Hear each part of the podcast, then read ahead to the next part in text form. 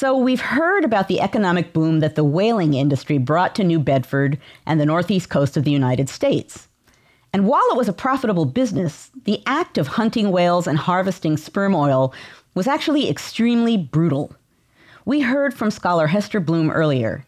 Here, she explains how the dangerous life of whalers was glorified in both Mocha Dick and Melville's Moby Dick.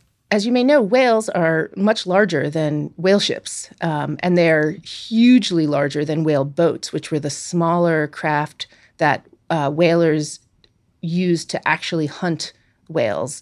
Um, if, if one is not steeped in the history of whaling, one might not realize that the whale ships are the engine that brings the sailors to the site of whales and also processes their blubber into oil. But um, the whale ships are not the place from which sailors hunt the whales. They lower boats. There are usually about six whale boats on each ship, and a couple are kept in reserve. And those boats can be 10 to 12 feet long only. And from those boats, which usually hold five or six men, the sailors are on the surface of the water. They're just a foot or two off the water and facing a whale that can be 10 times their size. I can't actually even imagine how terrifying that would be.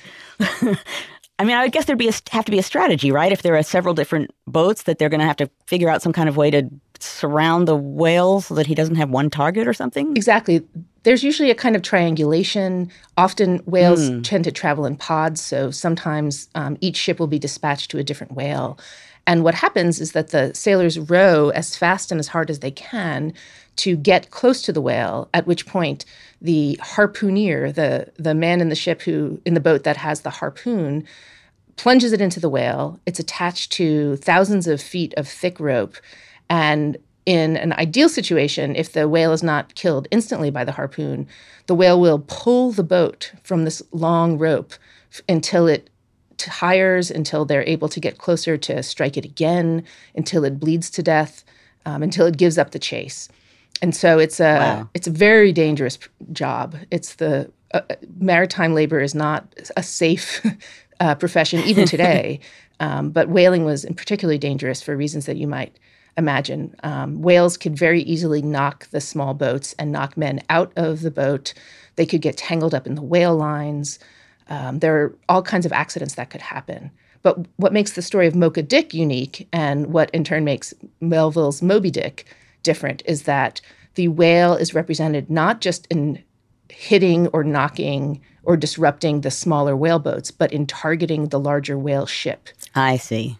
So, a particularly dirty, rotten, and nasty whale exactly. who has and know, it, a mission. And, and indeed, and a whale that seems to have some kind of sense of agency that it's targeting mm. the ship, which is not always the circumstances um, in which hunters or fishermen encounter the natural world.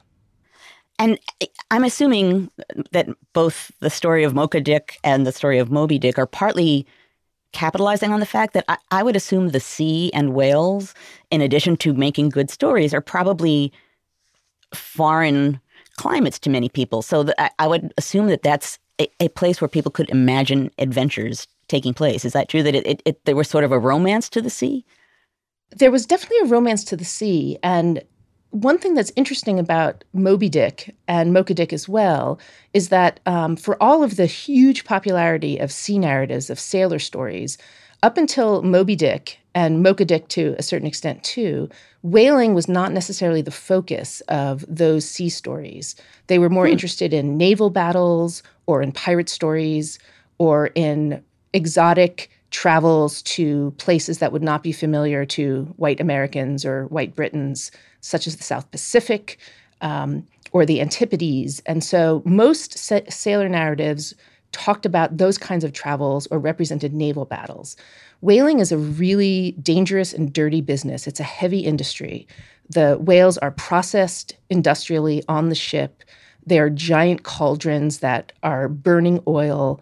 Um, they look like floating factories in a time when hmm. industrialization is starting to produce factories visible in cities whales whale ships looked like floating giant industrial factories when they were processing oil.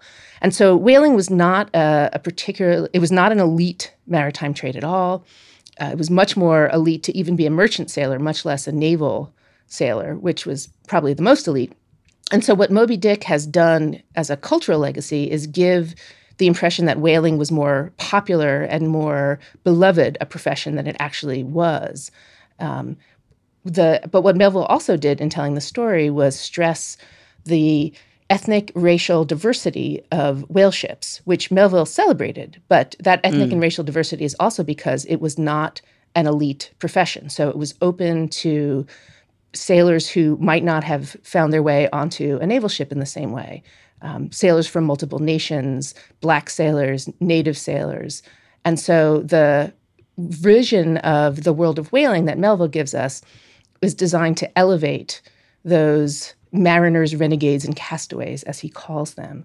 Um, but people hmm. would have known about whaling because it was the largest industry in the US for several decades of the early 19th century. The petroleum trade, which the refinement of petroleum begins in 1859, after which whaling becomes less important.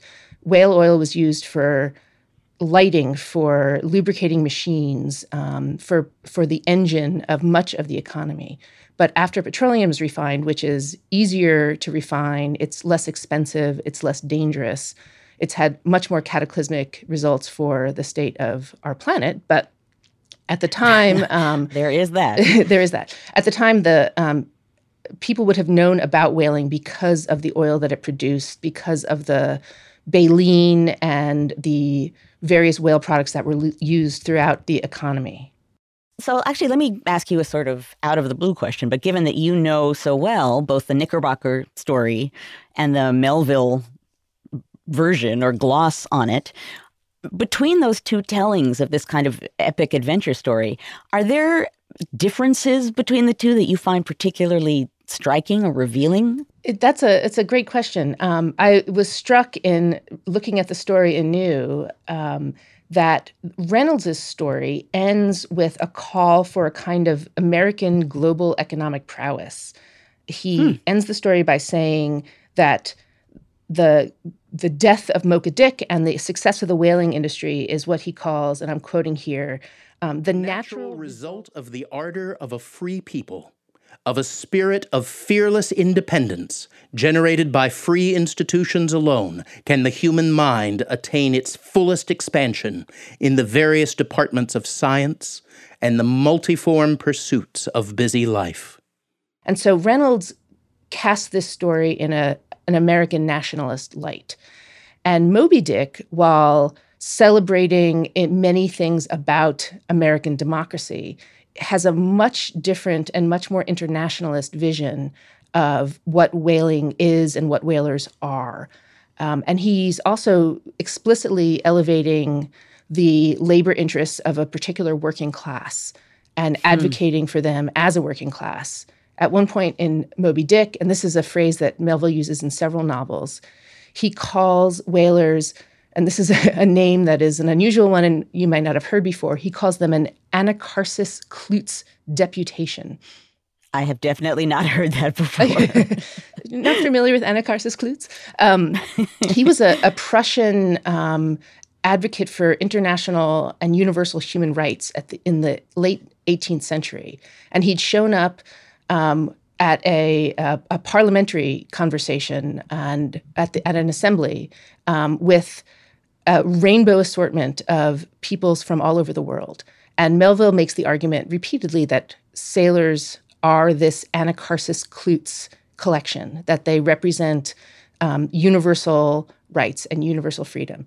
And that, so that's a different sense from what we have from the Reynolds, which is stressing American prowess and American industrial might. Melville's a little more skeptical of that.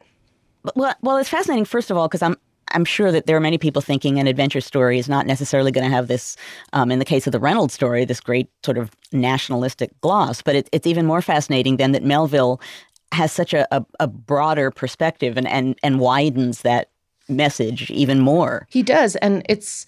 Um, it's also characteristic of Moby Dick as a whole in that he Melville is drawing from the Reynolds story. Certainly, he's also drawing from the story of the wreck of the whale ship Essex from in 1820, which was first popularized by a narrative written by its mate Owen Chase. Uh, this produced a popular re- recent history called In the Heart of the Sea and a movie by the same name.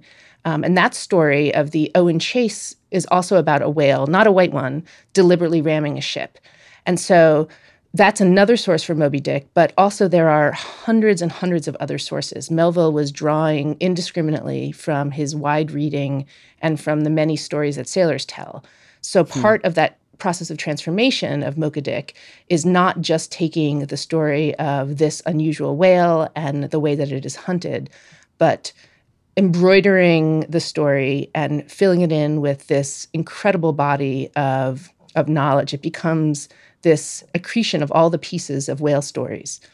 Wow. That, I mean, our conversation here is just making it so apparent why Mocha Dick and Moby Dick uh, are such powerful forces. And I guess why Moby Dick, even for the many people who haven't read it, is a presence even now. It's a it's it's a book that I've read dozens and dozens and dozens of times, and I'm shocked anew every time I read it by something I haven't noticed, or some turn of language, or something weird and odd and funny. Uh, it's it's just a, an endless gift to live with that novel.